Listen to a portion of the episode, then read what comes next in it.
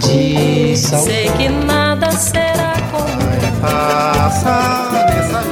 A Rádio Senado apresenta Curta Musical. A música brasileira em uma nota.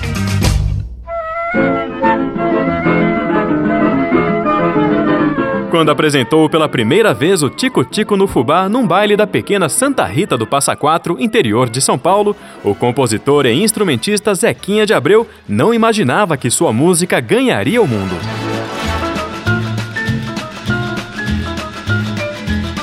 Composto em 1917 em versão instrumental, o choro Tico Tico no Fubá se popularizou mesmo a partir de 1942, quando foi apresentado no filme Alô Amigos da Disney, junto com a canção Aquarela do Brasil de Ari Barroso e o personagem Zé Carioca.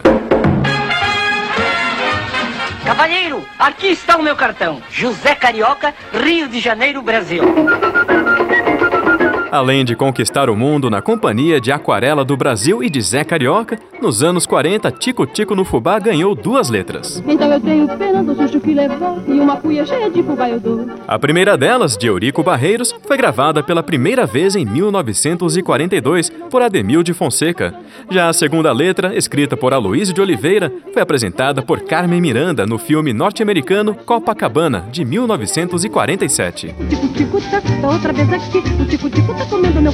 Ainda na década de 40, o choro de Zequinha de Abreu ganhou versão em inglês de Irving Drake e foi gravado nos Estados Unidos pelas Andrew Sisters. I've got a heavy date, a date, a date at eight. So speak, Tico, tell me, is it getting late?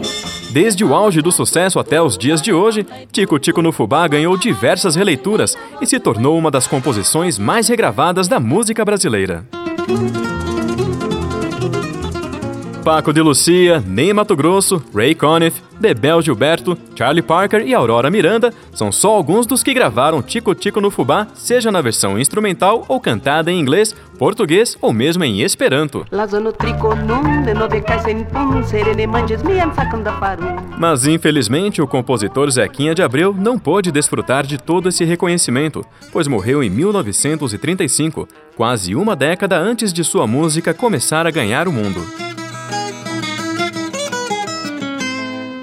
Para finalizar, fique com um pouco da primeira gravação de Tico Tico no Fubá, lançada em 1931 pela Orquestra Colbás.